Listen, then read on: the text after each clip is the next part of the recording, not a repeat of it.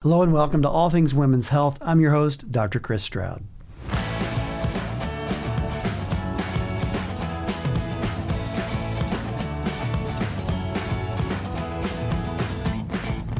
I'm an obstetrician, gynecologist, I'm a husband, I'm a father, I'm a small business owner, I'm a grandfather, I'm a Catholic, I'm a lot of things. But today on this show, I'm your host as we talk about all things women's health.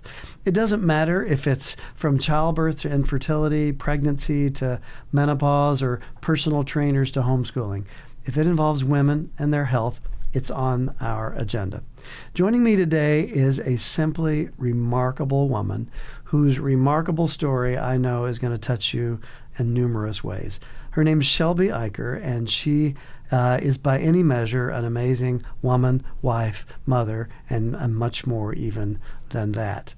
Um, her story is going to be one of loss, uh, of suffering, of disappointment, of triumphant, of surprise. And I'll tell you now, you have to listen till the end because the ending is not what you think. More than anything, her story is one of a mother's heart. So get comfortable as we get to know more about this remarkable woman and the life changing story of her pregnancy journey. We'll be right back with All Things Women's Health. Welcome back to All Things Women's Health and welcome Shelby Eicher. Hi, thank you for having me. Yeah, thanks for having the courage to come on and, and tell your story. Not just everybody wants to do that. So, uh, as I teased in the intro, your story is a complex one and it's got a lot of turns and a lot of twists. Yeah. And um, so let's just start because I know part of the story because I've been uh, blessed to be your physician yeah. from time to time during this journey. But let's go way back to the beginning, yeah. even before you met your husband. Go ahead. Um, so I had my daughter Paisley in 2015, and um, at the time I didn't know he would be my future husband. But Aaron was um, at the hospital when she was born and saw her after, so he's been there since day one. Um, and then fast forward, uh, we got married in July of 2017, oh. and we then experienced our first miscarriage. Now, did you want to be pregnant right away after marriage? I was excited to be. Yeah. Yeah. Yeah. So I'm sure you're you're freshly married. You have a one and a half, two year old. Yeah. You're excited. You get pregnant. You think this is perfect, and then. Yeah. yeah. I was very naive, thinking nothing would go wrong, um, but we miscarried. Mm. Um, As you think back about that miscarriage, it's been a while, but do you remember? those feelings and what was that like to miscarry right after getting pregnant, right after getting married? Um, it was very hard, and um, there were so many emotions because I wasn't expecting it. Mm. We had heard baby's heartbeat, so right. um, yeah, it was just a hard emotional time. Yeah. But I really leaned on my husband, and I do think that it helped us become closer. Mm. Um, yeah, that's particularly so. hard, I think, because in cases like yours, you didn't have any experience being married. Yeah. You didn't have a lot of experience to, yeah. to lean on in terms of a long relationship. So yeah. right out of the gate, you guys had to deal with crisis. Yeah. That's challenging. Yeah. You know, do you remember in thinking back um, maybe the better moments of the miscarriage and the lesser moments of the miscarriage. And when I say that, I think about uh, people like me on the healthcare side mm-hmm. of the story. What was that like in your memory? Um, uh, at that time, I was with a different provider, um, and there was not any support really. Um, that was we didn't know what we were doing, you know, yeah. walking through that, and we I don't feel like we had anybody walking with us. Yeah, I don't think that's an uncommon feeling. Yeah. Uh, I think a lot of women in their early loss sort of experiences will describe just sort of feeling kind of invisible. Yeah. Does that come to mind? Yeah, and yeah. definitely it felt like most people didn't understand mm. that hurt because it wasn't a baby we held or right.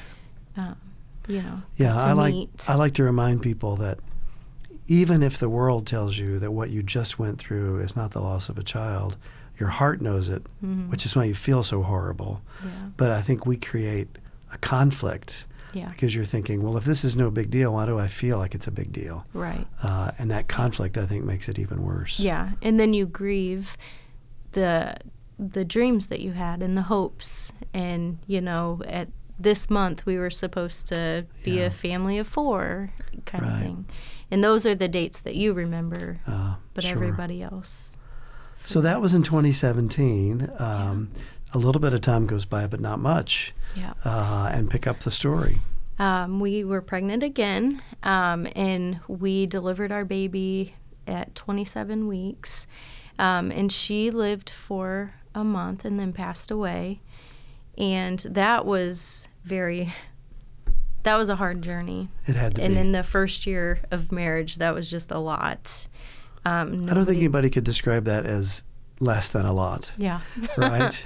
yeah. So maybe give listeners a better sense of the pregnancy with your daughter. You know, how did the pregnancy go and how mm-hmm. did you come to the 27 week birth? Yeah, so we the pregnancy was completely normal up until our 20 week anatomy scan. Yeah, Um, and they thought that her arteries in her heart were switched. right. Um, so then we got sent to a high risk doctor, and um, we were down at IU Health Mm. um, every week getting an ultrasound.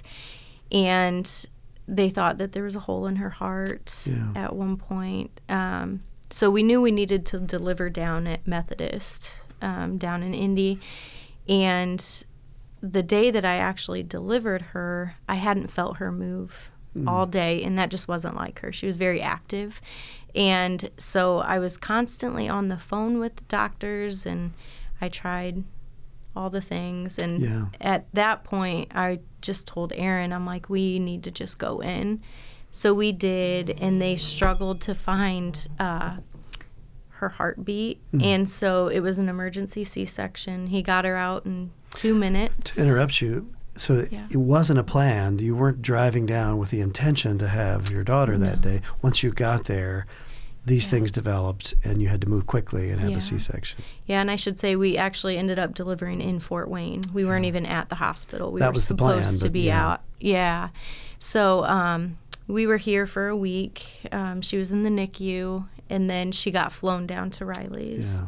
So, and then we spent three weeks there with her before Yeah. she passed away.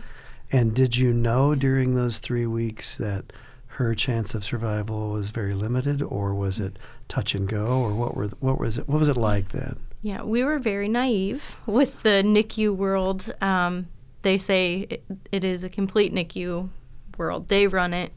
Um, she did very well at first. She was barely even on any oxygen, and then it. You had good days and you had bad, um, but we were very naive until um, right before she passed away. We were told that there were two syndromes she might have, and they were going to do genetic testing, um, and I looked both of them up on my own, which you should be careful doing. but um, I knew neither of them were going to be good, and we had a long road ahead of us either way. Um, but we didn't even get those results until after she had passed away. So she had gotten NEC, and she got it a second time and just couldn't fight it off. Yeah, listeners, that's a, a sadly a common intestinal complication of premature babies, where the bowel is affected and uh, begins to die, and the child becomes septic, and infected, and then uh, often doesn't survive, as you point out.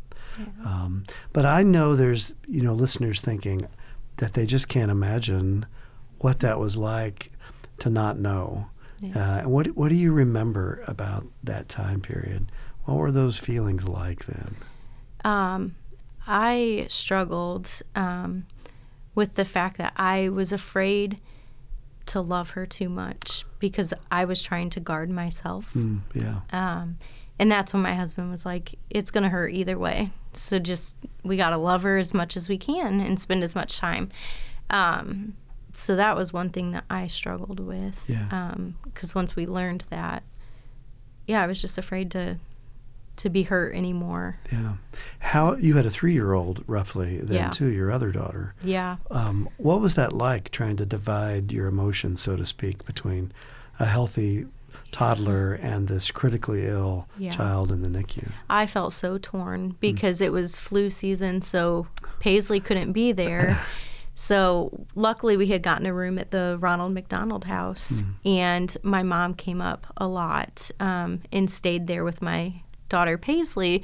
So I was constantly hopping back and forth Sure. because I felt like she needed me, and I wanted to be with Austin in the hospital, and I just felt so torn um, and then trying to keep things positive and happy for Paisley because she didn't understand exactly. Sure.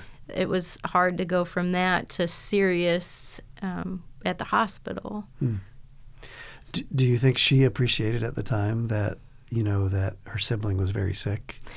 I don't think she even understood Yeah. how how sick she was. Um, she kind of saw the excitement from a little kid. You know, she got to fly in a helicopter, Sure. and you know, we're getting to stay in a hotel, kind of thing. Yeah. You know, she was super excited about that stuff. I don't think she really understood. Yeah. So Well, I, I mean, fortunately, most people will never know um, what it's like to have a child in the NICU, uh, let alone uh, not survive a NICU stay. But, you know, if you were explaining that to listeners, especially to moms or maybe wannabe moms, how would you even begin to explain those feelings? uh, the NICU is hard. um, You feel isolated, especially if it is during a flu season. Oh, sure. and you're just up there.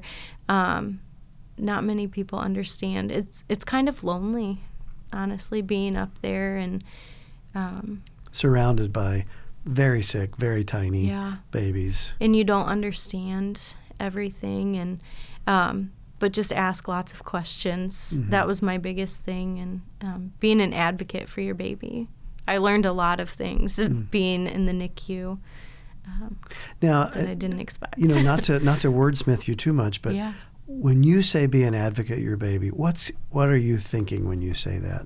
Because I'll bet Yeah. most people don't really understand what that means. yeah um, it, it, it's okay to question Yeah. why things are being done or why can't we do this instead um, and just asking those questions and making sure that you're making the best decision for your baby Yeah.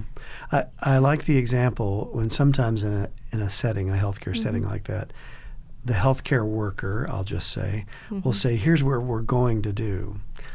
Whereas they should say, Here's what I'm recommending that we do. yes But the advocate mom would say, I need you to explain that a little bit more. yeah I'm not so sure I want to go that way. yeah Uh, and they have the right to do that, yeah the responsibility to do that, wouldn't you say? yeah we questioned a lot of things Yeah. um, we just didn't want her to be a guinea pig Mm. um, with some stuff um, we wanted to make sure that we were doing the best thing for her Yeah. Yeah. yeah So unfortunately, um, you know, she passed. yeah Um, and you and your husband mourned that. yeah Um, it- do you remember when it got better?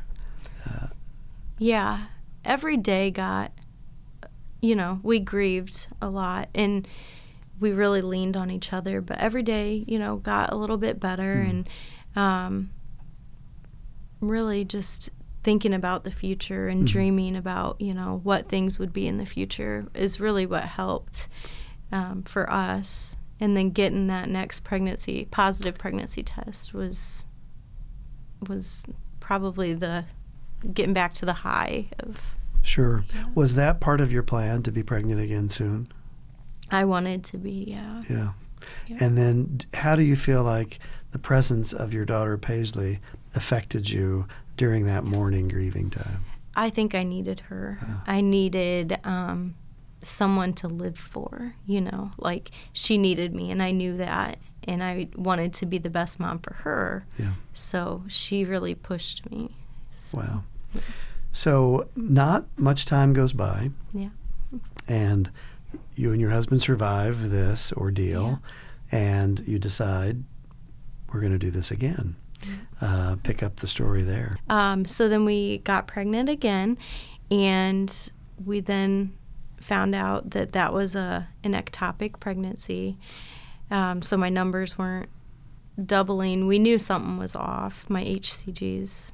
But first, you knew you were pregnant, and I'm guessing you were pretty excited. Very excited. Yeah. Not thinking that there's anything wrong. Yeah, surely Um, nothing will go wrong. Even though you had this pretty tough history of a loss and then Yeah. another loss, yeah. um, but you get a positive pregnancy test, yep. life seems good, Yeah. and then what starts happening? Well, and then I started bleeding, and I knew something was wrong.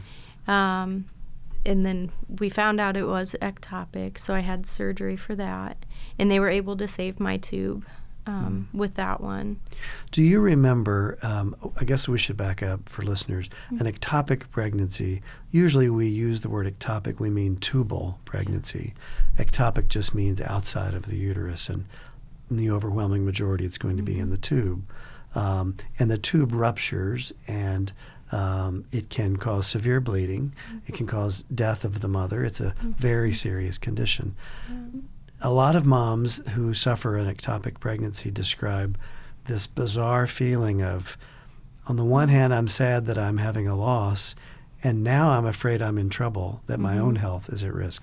Do you remember those feelings? Yeah, I didn't understand the gravity of it right away Oh. um, until things really started in the ER moving real quick, and people were kind of freaking out. And I was like, well, maybe I should be a little bit more worried. Yeah. um, but I did lose a lot of blood, they had Mm. told me. Um, so it was scary, I know, for Aaron. He said, you know, he was worried about losing me yeah. um, where I was sad about losing the baby, but then the it did shift my focus to to me Yeah. then and staying strong because I was like, I know I have Paisley Yeah. and I have a family. That needs you. yeah, Yeah, it is a bizarre kind of combination of feelings, I think Yeah. most women will say. But so they operated on you. You didn't have to have your tube removed. yeah, So I'm sure you felt hopeful and positive to some degree yeah, about that. yeah, Um, again, not a lot of time goes Mhm. by, and uh, you find that you're pregnant again. And that's about when we met you uh, at the Fertility Midwifery Care Center. So yeah, um, you're a new patient to us now with this very interesting past, yeah. and you find out you're pregnant. Mhm. Pick it up there. So this this pregnancy ended up being a tubal as well, um, but it was unexpected because my HCG numbers were doubling. So I was like, things are good. This pregnancy is going to be good. Uh, it, surely it won't happen again. Um, and then it did. Yeah. And at that point, I did lose my tube as well. Yeah, let's talk through that. Um, that discussion, what that was like for you to learn that this time I've I've lost half of my reproductive tract, you might say. Yeah. Do you remember those feelings? I remember feeling like this is it. We aren't going to be able to have more kids. Um, and I knew I was told it wouldn't hurt our chances of getting pregnant again. But in my mind, I just couldn't believe how that wouldn't affect it. Um, so I kind of thought, this is it. I've lost a tube. I've had these losses. yeah. We're lucky we have one child. Yep. Let's move on. Mm-hmm. But there's more. Yep. so um, I yep I lost that tube and then uh, found out I had endometriosis. Right. So I had surgery to remove that. And then I really felt like I have two things stacked against me here. I'm missing a tube and I have this. Um, so That I- had to be overwhelming. it was, especially when I, all I've wanted my entire life was to be a mom. I wanted five kids. I wanted, you know, I had it all planned, but God had different plans. Um, so that was that was hard Yeah. to hear that. But then we got pregnant with our rainbow baby. Now, in that in those moments, was did you have fear of getting pregnant again? Was did you have any reluctance? Because as you as listeners probably know, there was a risk of another ectopic Yeah. because you had endometriosis. It doesn't selectively damage one tube generally, Mhm. so you had a tube remaining, Yep. but the feeling was it could be damaged, Mhm. uh, and you're at a higher risk for an ectopic. Yeah. Did you have discussions with your husband? Maybe maybe we should be done. Maybe we shouldn't try this Yeah. again. I think he knew that I wasn't done trying because I just wanted more babies. But um, every time I got that positive pregnancy test, it was an excitement mixed with fear Sure. because you don't know how long you'll get to carry that baby, and it's hard to explain that um, that fear. And really, I had it until the day I delivered all my babies. Um, just wondering, are we going to make it Yeah. to 40 weeks this time? Do you remember being, I'll, I'll say, counseled, so to speak, by friends or by family that, you know, Shelby, you, you're not good at this. You should stop. um, yes, but I ignored them. I knew what I wanted, and Yeah. I was just going to pray about it. And I knew that God knew my heart and what I wanted. Yeah. So, That's beautiful. I've had uh, through the years husbands contact me separately and Mm-hmm. in situations like yours. Um, and they said, you know, my wife wants to be pregnant again. Mm. What, what do you think I should do? And uh, most of the time, I think I've said, I think you should probably get out of the way. because if it's written on your heart to be pregnant again, I don't know that I've ever seen anything change that. Yeah. And it sounds like it was clearly written on yours. yeah. So you get your nerve up. Oh, it didn't take much, it sounds like. Yeah. You convince your husband, we're going to do this again. Yeah. And you do. Not not much long longer after that, right? Yep. So now you're pregnant again. It's about 2020. Yep. And how does that go? And that pregnancy was completely normal. I carried him eight days over my due date, and that was my no- more, most normal pregnancy. That, I'll- that one say. remaining tube did the job. It did. Yeah. Yeah. That's beautiful. I think you tried to have a vaginal birth I because did. you'd had a C-section prior, Yeah. uh, and that didn't work out. no. You ended up having another C-section. Yep. So that was Um, my third. Do you feel like um, your your VBAC ending in a C-section? Did you feel a component of failure there, disappointment? Do you even remember? Um, I did feel like that was something I had to grieve because I had always wanted a natural birth. Sure. I wanted to experience that. And so I did feel like I needed to to grieve that. And sometimes I still wish that I had Yeah. gotten that experience. Yeah, But I'm just glad that my babies were here safe. So yeah. Yeah. Yeah. So you had the C-section, Yeah. and now you think, okay, we've got this. Yeah. We figured this out. Yeah. Nothing could go wrong. But you're not done. no. So about a year goes by, and what happens then? Um, we had another miscarriage, um, and we actually had two then. Um, and at that point, I just surrendered it all to God. And Yeah, you had two more miscarriages Yeah. Back to back Yeah. after your your repeat C-section, yeah, relatively closely together, right? yeah, And would when you say, because people mean different things, I know. When you say give it to God, Mhm. was there a component of giving up, of surrender, or what were those Yeah. feelings then? yeah. I just remember feeling like I have these two beautiful children here. And if that's all that God gives me, that's okay. And I finally accepted that. Because that wasn't okay before. No. Yeah, Yeah. As much as I may have said it, I didn't believe it in my heart. yeah. But um, yeah, and then Now, was that a place of peace, or what was that like? yeah, a complete peace. I just knew that it's okay. This is you know what God gave me, and I'm happy, and I'm gonna just soak it all up. That must be that peace that surpasses all understanding. Yes. yeah. So you're you you give up. We're not going to Yeah. be pregnant necessarily anymore. yep. Um, and then somewhere along the way, you decided we're not going to be pregnant anymore, but our family's not full. Yeah. Talk about that decision and that part of the journey. Yeah. So actually, after Austin had passed away, we we talked about adoption, um, and so we started that journey. So that was a four year journey for us. What, uh, and of course, I know the answer to this question because I'm an adoptive parent, but Yeah. what were those conversations like? You know, why adopt? Why not adopt? Should we adopt? Yeah. What was that like? Well, we debated fostering, Uh-huh. but I just didn't know if I could do it. Um, I, I didn't know how that would be to take care of a child. Um, And then say goodbye potentially. yeah, especially with all of our loss already. So I was kind of against it. I told Aaron, God's going to have to work on my heart if that's what he wants me to do. Yeah. um, but adoption was something that we both were just on board for. Did you ever talk about adoption before you had your loss? Um, maybe even early in your marriage? Was that something that you guys considered? No, not Yeah. until after Austin Huh. had passed away. And then, do you remember, was your husband initially in favor, not in favor, lukewarm? About adoption? Mhm. Yeah, he he was on board right away.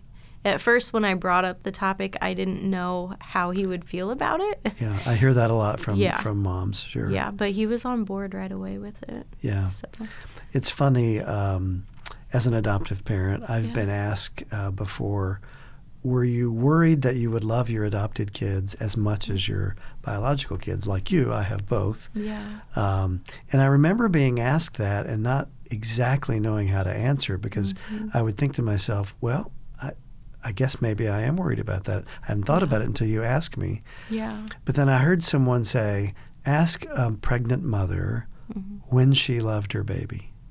Mhm. And and I, I've asked pregnant moms that for years and years, and most of them would say, the second I saw that positive pregnancy test. Yeah. And then it occurred to me later when we saw our adoptive kids for the first time. That's what happened to me. It Mhm. happened instantaneously. So, Yeah. so fathers, if you're listening, um, let me just tell you, as an adoptive father, it's not a problem. Mm-hmm. Yeah. Uh, my biological kids might say I love my adopted kids more, um, and we could argue about that. So, so you you Yeah. decide this is the way to go, Yeah. and you all start pursuing adoption. Now, there's open adoption and closed adoption Yeah. and infant adoption and international adoption. Yeah. Walk us through that whole decision process. So we decided to go domestically in the United States. Um, and I we did infant adoption is what we Mhm. were looking for. Um, so that that journey started actually before we had our son. We had started that journey and when we got pregnant with him, we went on hold Yeah. with our agency. Um, but we had a lot of ups and downs with that as well. We had lots of birth mothers that we talked to, Mm. and then they decided to parent, or we had one that miscarried. Um, so that was almost a sense of loss Oh, as had to be. well. Um, kind of getting your hopes up, and then it didn't work out. Um, so that was a long road too. Um, but we finally found a couple days after I surrendered everything, and I was happy with my two and thankful. And uh, a couple days later, we got a call that there was a baby girl waiting for us uh, to come pick her up. And you'd been there before, though, so I'm sure you had some Yeah. trepidation about this. Um, yeah, I was a little bit nervous. I couldn't wait to get. It was a different state, so we had to drive there. Yeah. And I just wanted to get there and meet the birth mom. Yeah. And really talk to her, see the baby and everything. So at that point, you you had uh, a healthy uh, toddler, post to toddler. Yeah. You'd been through unimaginable pain with the loss of a child in the NICU. You'd had losses, losses that threatened your life, Yeah. and you'd sort of given up, and uh, then decided to adopt and had more losses, Mhm. and then you go to see another baby. Yeah. Help us um, try to imagine what that felt like. Were you guarded? What were you then? It was instant love with this child, and I knew even if things didn't work out, I would always just love this child in a way. Um, but Doesn't take long, does it? No. The Yeah. first time I held her, I was like, I just knew I loved her. Yeah. So, but there's a period of time where the birth mother can relinquish, Sure, change your mind. Yep. Yeah. and um, it just felt like I was holding my breath and waiting to be told, you know, she changed her mind. Yeah. So, but that passed, and um, Now, how old is your first child at this point? Um, she was six at this, or no, just turned seven. Sorry. Okay. Yeah. So you're busy mom, Yeah. running around with a seven-year-old, Yep. and you get this infant, Yep. um, and the story's Mm-hmm. not quite over. Yeah. So we had to stay in that state um, until the states had communicated. Yeah. Um, and so we were living in a hotel with a baby and two other children. and a seven-year. Yeah. Yeah. Not so easy. Yep, and my mom was there to help too. Um, and six days after she was born, we found out we were pregnant. of course you so, did. Yes. So at that point, I was like, oh boy. And we were in a different state. I didn't have the medications that I had taken with our other son. Sure. And so I was nervous about that. Um, but again, I just gave it to God.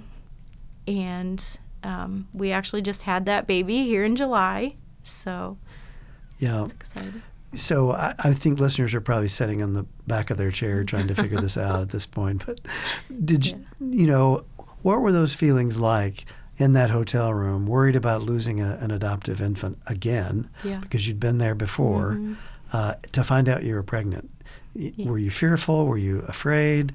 Was it complete elation? What, what were those feelings? Um, it was a mixture of excitement and this isn't okay. They're too close to. This is not how I would have planned it. Sure. but um, definitely excitement. Well, I guess there's no such thing as unplanned. Yeah. so, um, and then you have an uneventful, I guess it's fair to say, yeah. pregnancy. Uh, again, you'd done yeah. that before once, and now you have another uneventful one and delivered a beautiful baby. Yeah. And I think when we talked about having you come on mm-hmm. this episode, I walked in the room mm-hmm. and you were uh, giving your adopted infant uh, breast milk from a bottle, having just breastfed your biological infant. Yes. Uh, and what's how far apart are they in They're age? eight months apart. Of course. Yeah.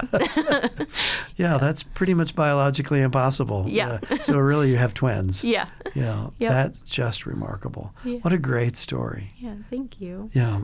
Highs and lows. Yeah. And you tell it with such grace as though it was not difficult. Yeah. Um, I happen to know, and listeners have mm-hmm. gathered, that you're a woman of faith. Yeah. What part did your faith play in all of this journey? Yeah. I struggled with my faith, if I'm honest, after Austin died because yeah. I couldn't understand why God would let me hurt this much. Yeah. Um, and then even through some of the miscarriages, you know, I had faith, um, but I did want to question why, yeah. um, why these things were happening. And I was like, God knows my heart, and I I would constantly have that conversation with Him. You know mm. me, you know my heart. Why? And my dream has always been because we try to plan things on our own. I wanted my five kids by the yeah. time I turned 30. yeah. And um, it just wasn't happening. And, but through it all, my faith got stronger. Really? Um, and I really learned to lean on God mm. even more. Even when I thought I had been doing it before, yeah. I realized that I wasn't.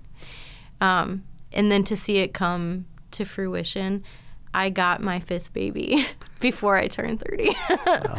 So, but not in the way that you expected or not planned. at all. That's not probably part of the story, isn't it? Yeah. yep.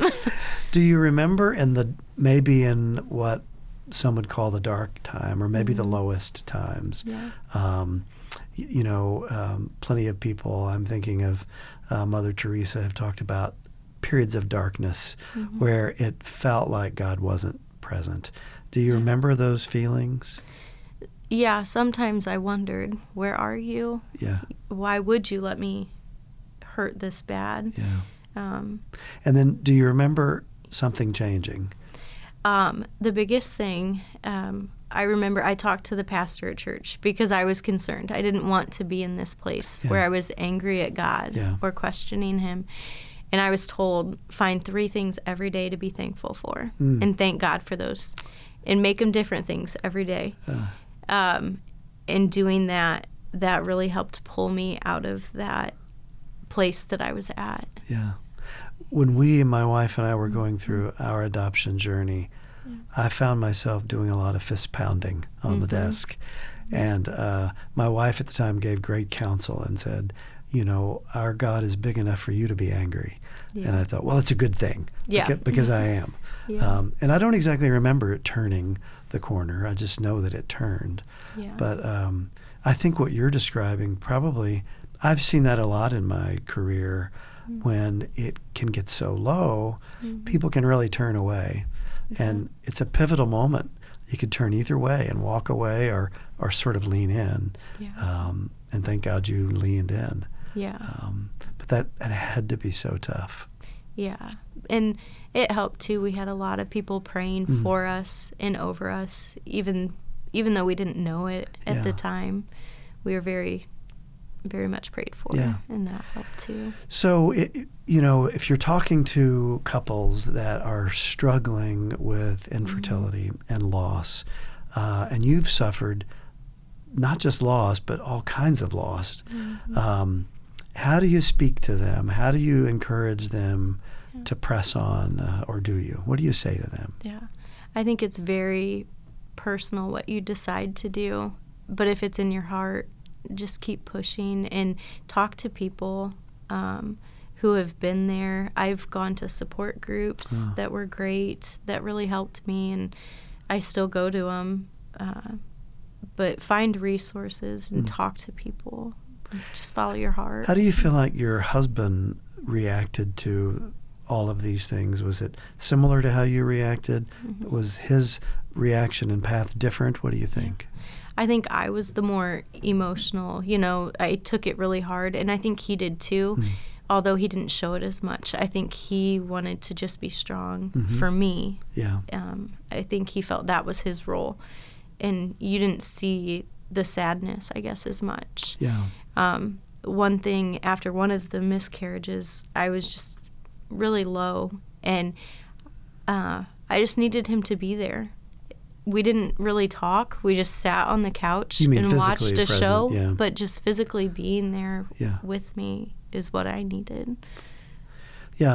I, I find, you know, we men are sort of w- wired to kill the bear, I say, Yeah. you know, to Mhm. attack the threat. Yeah. That- it's in our DNA. Yeah. Um, and this threat is too big.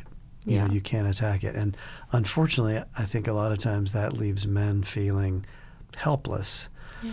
And generally speaking, we don't do well Yeah. with helpless. And so we might Mhm. tend to just shut down as a response to the feeling of helplessness. Yeah. And then that can be misinterpreted by by our spouses or by the community as sort of disengaging and Mhm. maybe not connecting, not caring when in, in reality it isn't. I think a lot of times it's just not knowing what to do because it's so easy to see this bear's too big. I can't get this one. Yeah. Um, but as you said, just sometimes being physically present. Mhm. I think too, we're wired to be fixers. Yeah. We can't fix this, Yeah. but it doesn't mean we can't help. Right. And I love the way you said, I just needed him there. Mhm. He didn't have to say anything brilliant, Yep. uh, which we're not always great at that. uh, but he was just physically present. yeah. Uh, that's beautiful. Yeah. Good. Well, let's continue maybe with this advice theme a bit and focus just on sort of the healthcare part. Um, because time and again, you know, I encounter families um, in that second and that third or in that fourth loss. And, you know, the stories that we hear are not always, they're not always great ones. So, how would you advise, you know, another mother that maybe is early on in your journey and struggling? You know, what, what kind of lessons learned could you share from along the way? Yeah. So with a lot of my losses, I did a lot of research on my own, or I tried to, and I asked a lot of questions. Could it be this? Could it be that? Right. Um, and I was told pretty much no. Um, but I kept. I knew that there had to be something. Yeah. Um, so I did. I did end up switching providers. Um, I wanted somebody that stood for the same things I did, and um, I actually had gotten a call from a friend who was like, "Have you gone to Fertility and Midwifery Care Center yet?" And I was like, "No." And I looked you guys up, and then I made the call, but I knew. I didn't know what my options were, I guess, Yeah. at first until I got that phone Yeah. call. You know, it's interesting. You said that sort of isn't a- aligned with your, you know, your beliefs and your approach, Mhm. and and my brain automatically goes to issues of life there. Yeah. But there's a lot of issues, you know, outside of just how you feel about life, and um, I'm sure you you encountered. Um, Sort of a termination message Yeah. uh, when you realized that one of your children had an anomaly. But that's not the time, is it, to realize the person across the table doesn't share my values. Yeah. Um, and I'm not being judgmental against those providers that don't share a patients' values, but that's a tough time to figure it out Yeah. because you're in the throes of this tragedy Yeah. and you realize all of the sudden hmm this provider is recommending something that's not appropriate for me. Yeah, when we were asked to terminate um, with Austin with that pregnancy, it was a no, and it was never going to be a yes. but we were asked multiple times, Really? and it just felt like our decision wasn't being respected. Mm. Um, we were still being pushed to terminate. I mean, I hate to ask the naive question, but do you do you have a sense of why? Why do you feel like Mm. the system, so to speak, was pushing you in that way? I think it was going to be easier for Mm. Them, is what they thought, Yeah. or that her life didn't have value. Yeah. And to me, I knew it did. I mean, I'd like to assume good Yeah. intent, and I, I think, I think those people in that position think, honestly, they're helping Yeah. by saying we're going to prevent you pain and suffering by by ending all of this, so to Mhm. speak, not fully recognizing how Yeah. how untrue that is. Yeah. Um, but again, that's a tough time to be having those kind of conversations. Yeah. Um, so maybe a takeaway is find find healthcare providers that see the world through a similar lens, yes. um, or at least I would say willing to recognize that you don't see the world through a similar lens, yeah. and and then respect the other person's vision. yeah. I think sometimes that's missing. Yeah. I Yeah. agree. Well, it's been it's been an amazing story. It's been an amazing journey. Uh, you tell it with such grace um, and uh, with the heart of a mother. Um, any final sort of thoughts for moms listening? Just follow your dream. if you want a big family, just don't give up. Keep trying. I can't imagine ending it any better than that. Yeah. Well, listeners, I hope you've enjoyed this discussion as much as I know I've enjoyed it, and I even got to participate in part of it. And it's been great uh, hearing hearing it again. Do you have a story that you'd like to share with us, listeners? We'd we'd love to hear it. Shelby's story is a remarkable one, and we know there's a lot of other really remarkable, touching stories out there. You can reach me via email, and we can arrange to, to have you come on the podcast. We'd love to. It's it's Dr. Stroud. That's D R S T R O U D at fertilityandmidwifery.com. You can even message me directly if you'd like to, 260-450-8878. I want to thank you for joining us on All Things Women's Health. Please like and subscribe to the podcast.